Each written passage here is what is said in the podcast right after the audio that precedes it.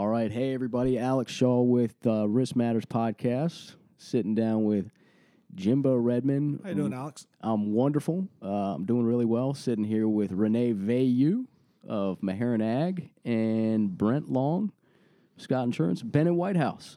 How's everybody doing? Great. Great. Great. Awesome. Well, um, Renee, you mentioned you you had a pretty interesting weekend. You went and saw.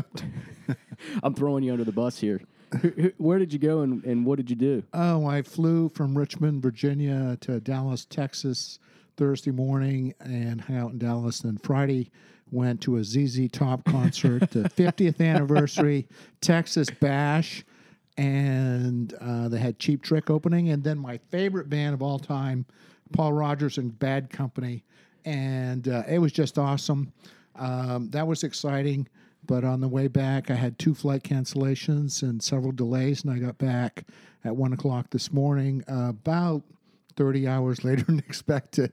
Well, we're, we're glad What you you, made that's the cost of bad company. yeah, that's right. Yeah. No, it was great. It was great. But I'm glad glad to be here. Thank you. Yeah, well, we'll, uh, we'll we'll we'll we'll wake you if you start to doze off. But you look pretty lively today. You look pretty good. Unlike Jimbo, who, who can't he can't stand the. Uh, for you guys listening in before each episode, we you know we obviously run through a few administrative things, and and it's Jimbo's favorite part of the whole podcast process. So well, he there- typically there's nothing better than stealing all the thunder before we get Yeah. started. now what are we going to talk about? we got nothing to talk about. Although we we might just pivot this and just talk about that concert. Oh that- man, we that I mean we could pretty- do that. We could do that. I can give reviews and stuff. Yeah. yeah. Was there dancing? What kind of what kind of action I was going dancing. on? Yes, I Is- was. That's it. and you you're a leather jacket type guy, right? I mean, I've seen you in, it. Yeah, leather, uh, jean jackets. You know, I'm a I'm a wannabe rock and roller. Yeah, you're an interesting you're an interesting cat. So you're you're maybe tell folks your role at, at Meherrin and and uh, and to me when I say you're an interesting cat, we don't often see folks in your role with with your type of character, if you will. Well, I'll take that as a compliment. you should. You know, yeah. Someone told me once. We, I- we I- try not to defame our uh, our clients, but an oper- operations guy told me years ago. He goes, uh, he said, Renee, you know, you're you're not like a regular ops or HR person. I said, thank you. He said, it's meant as a compliment. But I, I did spend a few years in operations in a factory, and I think that did make me a, a better HR person, a better safety person, risk management, what have you, workers' comp. Um, I've been with Meherrin for going on three years, which uh, shortly after I joined, you know, we formed this group that we'll be talking about a little bit later uh, during our conversation. But uh, it's been a great experience. Uh, Meherrin is a private company and very diverse, uh, the food industry and ag industry, uh, based in Severn, North Carolina. That's right. And uh, you'd have to look it up because people in North Carolina don't even know where it is. Yeah. So uh, anyway, but it's it's a, a great job, great opportunity, and uh, I'm really really enjoying it. How many how many employees does uh, We, have at this point, we have about 1,350, um, six food plants, and the remaining employees are literally scattered up and down the East Coast, from Delaware down to Florida now. Uh, and those sites on the ag side range from literally a few employees that are sales points for local farmers on uh, fertilizers, chemicals, seeds, and to some uh, places that manufacture fertilizer that they may have 40 or 50 employees. And we have two new facilities out west in Lubbock, Texas, and Portales, New Mexico. So it's it's a pretty diverse company for you know 1,350 employees, private company. Yeah, no, no doubt. Imagine it keeps you pretty busy. I mean, it, there's so much with with the volume of employees like that, the number of locations. Uh, that brings a tremendous amount of complexity. I'd imagine on on every level of analysis, if you will. I mean, so uh, to segue a bit to the topic of conversation today, um, about three years ago, basically when you came on board, we we kicked off um, what some would term a, a safety committee, um, but what we would contend is more of a risk performance leadership team. Jimbo, what in your experience?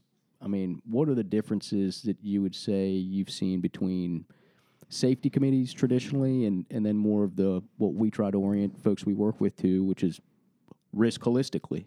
Yeah, well, I think I think the biggest difference is a commitment and an involvement of senior leadership. Uh, to actually be a part of the process, be a part of the meetings, be a part of the discourse, um, where it's not sort of oh, we've got a group of employees that, that's either fixed or rotating, and they're going to sort of talk about safety issues every month or quarter or whatever that is, and that that typically becomes uh, sort of a finger pointing exercise or a gripe session, and uh, what what we've always tried to do with the risk performance leadership team one is is get um, people across the organization involved um, that includes people that that have the decision making and the authority to create change, um, create energy and motivation, but also to do it much more in a strategic fashion uh, than just simply saying, "Oh, well, here's sort of a check off the boxes sort of approach." Yeah, I mean, I, from from my perspective, where I where I've seen folks get a bit hung up is when we initiate the conversation, they'll say, "Oh, that's like a safety committee, right?" You say, you know, there are definitely it accounts for many of the things you would discuss in a traditional safety committee, and yet one of the kind of the the important points we we try to bring to the table is that one of the reasons we see those things fail is folks come up with really good ideas or not, but oftentimes a few good ideas and they don't have the the the firepower to execute on any of them, and that's a huge huge detriment to the process. Renee, in your operationally in, in, past careers, have you have you run into safety committees and and things that maybe are different than what we've been doing at Meherrin? Oh, ab- absolutely, and and I think uh, previous to the experience at at Meherrin, it, it, was more what Jimbo was talking about, more the safety committee focus. Let's meet once a month. Let's have a sandwich, and here's our agenda and oh, here are a few things we need to work on. And some of them would get done and others wouldn't. And, and a lot of it was because there was no accountability, there was no follow through, and there was no commitment from that senior team. Um, and certainly we, we get into that aspect of it, but I think probably the biggest thing that we try to do, and we have our, our KPIs, our metrics that we look at on a monthly basis, and the sites report on that. And that's important, but more importantly is the sharing and uh, the experiences at each location, and that's part of the agenda. You know, and we're talking about near misses and what did you learn, and sharing uh, the stories behind that, and how can the other sites learn. There's been a lot of sharing. If someone comes, if a site comes up with something as simple as a new cutting tool that reduces you know, lacerations on the floor when they're cutting boxes. That's shared amongst all the sites, and it gets out there almost immediately. And links, this is where I got it. This is the price you can get, and and that's good. Um, and along with the education, I think probably more importantly is the culture. And without the culture, and this other stuff doesn't happen.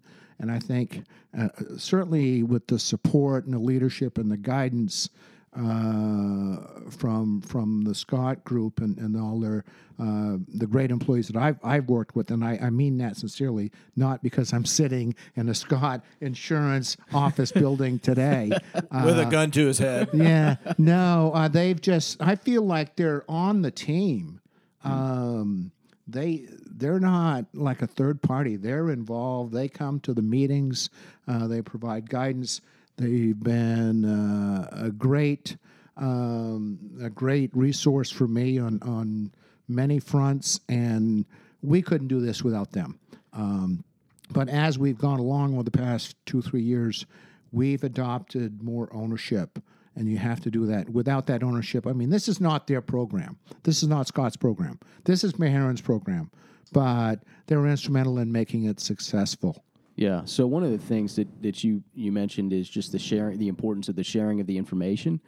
And so when you mentioned the the Uline, the knives as well, the the uh, the the Uline knives, I think is what they are. Yeah, right. And what's interesting about that is in so there's sharing of information, and then there's also just continued, uh, like Jimbo said for a long time, you can't change what people do until you change the way they think. Mm-hmm. And so, uh, an example that comes to mind is I forget uh, who said it, and it wouldn't matter anyway, but um, we were on the phone and, and we hold folks accountable for the action items and we revisit them. So, that's something I really am, am proud of our group for is not just saying, okay, we talked about that, mo- let's move on. It's who got the link, who bought the knives, And out of one of those conversations came, well, we didn't buy them because we haven't had any we hadn't we hadn't had any incidents with knives.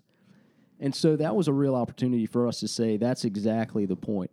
The goal of this sharing between what's happening between locations to, is for you to recognize that while it hasn't happened at your location, the same processes and activities are present and risk is present across the organization. And so he, here's your little golden ticket. It's check out these knives, give them a go before you do have an accident or an incident. And so there's just these little kind of things along the way that have been really fun for us in coaching, and, and we've also learned a tremendous amount too. I, I really like I, I like the theme that you brought in of sharing and learning, and I think those are things that that traditional safety committees don't um, execute on. Frankly, it's not really about sharing, and it's not really about learning. Um, it, it's about sort of identifying and and that's all often that happens is is that there's identification of of a problem or something that doesn't feel right, but there's very little sharing that that that gets dispersed across the organization, and very little just learning and going below the surface to to explore um, how. Uh, the issue may be deeper than just what it seems. Yeah, so I think uh, I think we'll get so I want to get to that point. We skipped ahead a fair amount in our our journey, um, and just to lay the groundwork for folks, we've been w- meeting, you know, in each other's physical presence for about two and a half hours once a month for about three years now. It's a big time commitment for everybody involved. Um, Yeah, but and we have people driving in like four hours. Mm-hmm. Uh, Brent comes in like four hours, then he has to go back four hours, and so and he's there. I mean, he's there just like everyone else. And we get people from our company that, that come in from a couple hours away. Of course, we're not going to have people from Lubbock, Texas, drive to North Carolina, but they're on the phone, and, and the other sites they hold each other accountable. It's not just us anymore because they have to present to their peers. Right. This is what I've done the past month. So that's powerful. from your perspective, you know, w- we started this thing off the first meeting about three years ago, and as we often do, one of the one of the ways we initiate the conversation once we've made it to the table is to say we're going to go around the room and everybody give the three biggest risks, and inherently it's well, which risks? And we say any risks, any a building, a property risk, a you know, a disposition, a morale, a cultural risk, a physical hazard, any of those things and more are are are on the table. Step back for us a little bit before that, and maybe tell us from from your interactions with Eric, who's the the the the risk advisor, the leader on on from Scott on this on this uh, with Meherrin. What were the conversations like with him to really set this in motion from your perspective? Uh, regarding the risk, what we identified. Just starting the group. Yeah, a- well, I tell you, Eric was instrumental, and um, I was I was brand new to Meherrin, and I was told, um, I was invited. I need to wanted to be wanted me to be part of this team, and Eric approached me, and so did our CEO. Uh, Mr. Dallas Barnes, and I said, absolutely. I mean, when you're new, you're like, yeah, I'm on that team, I'm on that team. then you're on every team there is, right? Yeah. So, uh, but that's one that I've been on right from the beginning. So I was not the leader of the group. I mean, I looked to Eric, and and obviously he's very seasoned, very smart guy, and uh, he provided super guidance. And over time, he kind of and the the great part about being coached is you don't know you're being coached right? And he was coaching me.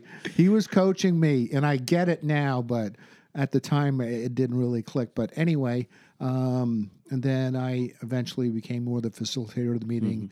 And then he dropped back um, alex and brent stepped in more. And uh, i mean we've been off and running ever since. Eric paratroops in uh, a couple times a year to see how we're doing, and he sits back and yeah, they're doing all right. They're doing all right. I'm not going to mess with them. Yeah. Um, but uh, we did talk about the risk and, and being in the in the food business and selling to consumers. Um, that's a huge risk in our company, and and we're not involved directly in food safety, but it's it's part of what we do, and and you know people doing their jobs correctly and and so forth. Uh, dealing with chemicals, you know, transporting chemicals over the highway is a huge risk. Uh, and then in terms of um, physical injuries to employees in the plants, you know, we have a lot of forklifts. We have hundreds of forklifts running around these plants. Uh, that's a big hazard anytime you have moving equipment. Uh, a lot of activity um, that slips, trips, and falls, back strains, things like that. Um, so we focused on those, and and uh, we've gotten better. We're not perfect. We have a long ways to go, but it's also shown very positive results in terms of reducing our workers' comp costs, um, employee engagement. The employees can see now, hey, the company is committed to safety, and it's not just lip service. Um, and that's part of the culture, but that's ever evolving. I mean, we're not there. We'll, we may never get there if we really want to be, you know, the best we can possibly be. It's constant. Yeah, and I think I think you hit on a, a lot of really important points uh, along that talk track. That I think the first, which is that in many organizations, to get a energizer and a group like this going in a risk performance leadership team is a cultural transformation because it's often um, drawing on roles and responsibilities that typically have viewed safety and risk management in a silo and not not a part of the core operation of the business. And and so what you described is is really a part of that evolution in saying no this is this is really everybody's job. And and we believe that to the extent that we're going to put key leaders in the organization in, in, in place and one, one of the things that that that we've seen is is that you know uh, we we need to do it as a team we need the Eric Coronases, we need the Brent Longs, we need the Alexes, uh, all to play a role in that because if they don't, uh, it's very easy for that accountability to go away. Yeah, it's been an an incredible experience for us. Um, and, and one of the cool things about it is is it's really played out the way that you you hope and anticipate that it should. Starting kind of high level, if you remember, the conversations were always us in the room with the introduction at almost every meeting of, hey guys, the whole intent of this is to get closer to the tip of the spear. That's where the real information is. However, we do have some, we've got some high level stuff, contracts with temp agencies, um, you know, sorting through what the specs on the forklifts are going to be, and then disseminating that information, pushing it out to folks, um, doing uh, pressing reboot on how we're dealing with injured employees. Brent and I hitting the road, doing, doing dealing with the injured worker training. So there were kind of high high level things that that we've hit on, and we've had to keep going. I mean, that's the other important thing we mentioned earlier. You got to keep going back to that well.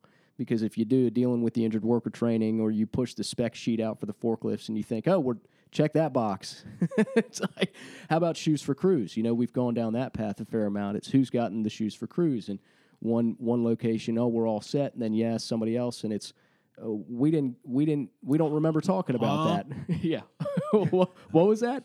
We didn't know you had to wear shoes. So it's been a it- man, it's been a great experience to go to actually succeed in getting grassroots. A- And when you talk about getting on the phone every other month, you know, the food group calls in every other month, the the chemical group calls in. And there's just good sharing of information from at a level on a granular level that frankly I'm not going to understand.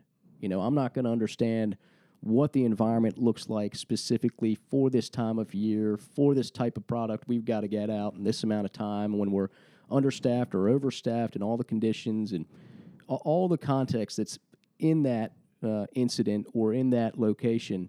It's just so refreshing to hear people who are the experts in what they do get on the phone and share and compare you know, from several states away or, you know, right next door. And there's been real fruit in that. Yeah, and I think that was an evolution of the of the team.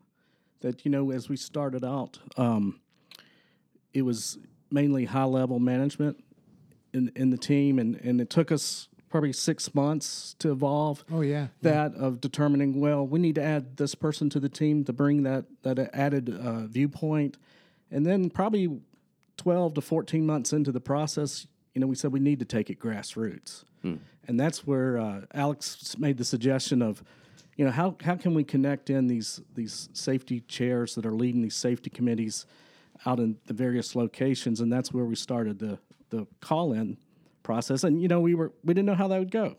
And that was a huge turning point. And if we hadn't done that, and if we just stayed strategic and around the you know the mahogany table, uh, such as it is in Severn, North Carolina, uh, this this team.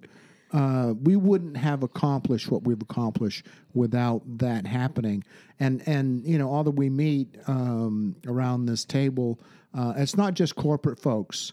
I think was just corporate folks, we'd be lost and confused. We have operations folks coming in from food plants. We have the chemical folks who are right there, directors of uh, fertilizer production and, and so forth. And, you know, without that perspective, um, we, we wouldn't be a, wouldn't have accomplished anywhere near as much. So I think there's you're describing the the necessity of flexibility um, and, and growth within within a group like this to recognize that it, it has to evolve. Um, you know, it has to take into account a broad perspective, but at the same time, there also has to be some stickiness to it, the the, commitment to be there once a month. Um, and sometimes you feel like, oh, um, there's nothing really to talk about. Um, you just gotta, you know, you gotta plug through this. And I've seen this um, in other companies. They they get to the point and they go, you know what, guys, we're just meeting too much, and so we're gonna cut this back to quarterly. And they they go with that for a while, and then invariably they go, you know what, we're going back to monthly because we're missing something. I, and that's a great point. and we we've thought about that. In total honesty, we've thought about that. Maybe we're meeting too much because there. I know there are a few times when I looking forward to the meeting, getting prepared for the meeting. It's like, I don't know. There's enough meat here. You know, it's going to be kind of slow today. And boy, it, sometimes it ends up being the best meeting we've had in months. uh, so, and, and a lot of it is through conversation. There's new stuff that comes up that maybe we didn't know ahead of time that we learn from the field. So, uh, and it's it's great because if you miss a meeting, uh, you better have a good reason. Um, and we got one guy on our team, man. He's tough. If you miss, Are you talking about yourself? no, no, no, no, no. Renee- no, there's one guy that's Renee tougher doesn't than pull me. pun- you don't pull punches though. No, no, but there's one guy. He's he. You guys are lucky. He's not not the leader of that group, man. He, but uh, you got to show up. Yeah. You know. So you're And- saying we can't be lean? There's no leaners. no leaners, just lifters in this group. Just lift lifters. If you're leaning, you better leaning forward. Better be leaning forward. Yeah, I think there is something to be said for that. You know, just the stickiness, especially when you're when you're in an endeavor where there's a stigma associated with it, or a or a history, if you will. So a lot of folks will go, "Yep, we'll check this box for a little bit. We've been here before. We'll just have to ride on this team for a few months, and then it'll it'll break apart." And and frankly, I think there with everybody we work with and do these with, there's always a few folks in the room who you can kind of tell haven't bought in, and I and I've got respect for that because you've got only so much time and energy to contribute to anything. And if you've been down this road before and it's failed, chances are you're going to look at it and go, "We've seen that, we've tried it, we've done it. It's a waste of time." But what I like to think is that we got some folks who are really on board now, and and a good team who's working together and. And for folks listening, just to encourage you to stick with it, because even for the call-ins, you know, one of the, one of the takeaways from this podcast, hopefully you'll get, is that it's it's an awkward process that's clunky and messy, and it is not smooth like PBR. Uh, Is that have you seen that? is that the beer? yeah, that's right. There's a commercial. Anyway, I'll show you. Anyway, I'll, I'll send you that link. It's a good good little reference joke, but but it is clunky and it's awkward and uncomfortable at times. And sometimes you, as we talked before we press play, you drive down, you think there's not a lot of meat, and there is. And sometimes you drive down and and you walk away and you go, was that worth it? And mm-hmm. and I would say, at times it's not, but in aggregate, A hundred percent, it is. The things we've learned, the type of culture, tr- cultural transformation that is taking place, just from the conversations and the volume of emails that I'm copied on by these different folks who are saying, "Here's the link, give me a call," and those are only the conversations we're privy to, which I would say are smaller than the one. You know, it's the minority, right? Yeah, yeah. People are not hesitant to contact you know people in in our our group, uh, uh, the ones that get together face to face, but they call each other. You know, they know, hey, this person in New Mexico had mentioned something a couple meetings ago. Uh, they have that contact information, so the person from Virginia calls New Mexico, and, and we may or may not hear about that. Um, but that's that's great. I mean, that means maturity of the team. Yeah, I mean, I, I think some of that's th- that they probably felt like they were on an island, and now that they're engaged, they feel supported, and they they have some somebody to to network with. Brett, I think that's a good New point, yep. Mexico is not surrounded by water. Just, just so you know. yeah. Well, a- anyhow, but maybe they didn't know that. So now they do, you know. Maybe it floods. yeah, it's been it's been an, an encouraging experience, and um, you know, again, I just think uh, folks should stick with it and, and give the process its due, and and and just keep going after it. Always with the understanding that if your if your if your risk performance leadership team or your safety meeting is always centered around a table and the conversation never quite leaves there. As Todd Conklin says, if you're in the room with people, you're talking with them, and if and if you're in the room with people but only a few of them are there. You're talking about the other folks. And so, what we want to do is engage people in the field in these conversations. They've got the solutions to a lot of the problems that we're looking to, to assess and to fix in the first place. Um, so, Renee, uh, any parting shots? Well, uh, you know, for the locations, uh, businesses, companies that have something similar in place, I would encourage you, as Alex said several times, stay the course. Um, if you're into it six months and it's not quite working, you still got to stay. You got to stay. You'll get there. And if you don't have something like this, I would encourage you, if you're working with Scott, to uh, talk to them about it. And it's it's well worth it. It's it's worth it from uh, many perspectives. Number one, the employees, uh, and and you know certainly uh, financially we've seen the financial benefits we've seen our workers comp cases go down we've seen a tremendous reduction in lag time reporting which was a problem for us two or three years ago we've cut that brand what in, in at least half now Yeah. and, Yes. and and we're we're getting better um, we're not, again we're not there yet we're training more supervisors we're getting together later this week That's right. uh, we'll be in site Edenton, uh, North Edenton, Carolina, North Carolina. which is surrounded by water. Water uh, on one side. on one side, yes. So what do they call it, peninsula or something? Anyway, um, so we'll be doing some training there with uh, uh, new supervisors they've hired in the past year or so. Um, and that's important, you know. The what do you guys do? You have the three C's: caring, compassion, and Concern. concern. Thank you. Um, good soundbite. Yeah. yeah, yeah. Yeah, that's a that's a great. I mean, to resurface that, it's we've done that training down there before. Yeah. Um, I think a year ago, and yeah, It go, almost almost to the week. it, but it never fails that you get you know new folks in the door. I was doing that with another client last week and asked the foreman on the job if they had a return to work program, and he didn't have an idea. He didn't have a clue. and I think I think that's actually pretty reasonable. You know, when you ask a room full of supervisors, how many of you have had an employee report an injury to you? They might have been there 10 years. On average, what I tend to see is 10 years, you might have one or two folks report. And so, of course, you're not familiar with the process. And so, for folks out there, and it is just so important to get your folks to understand their role in the handling of an injured employee.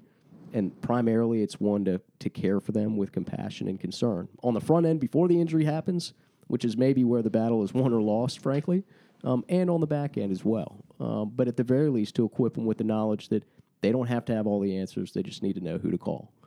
Um, so I'm, uh, you know, excited that you guys are continuing to tap into that well because you do, you can't just set it and forget it. You've got turnover and, you know, Is that the in, inside the egg scrambler, set it and forget it.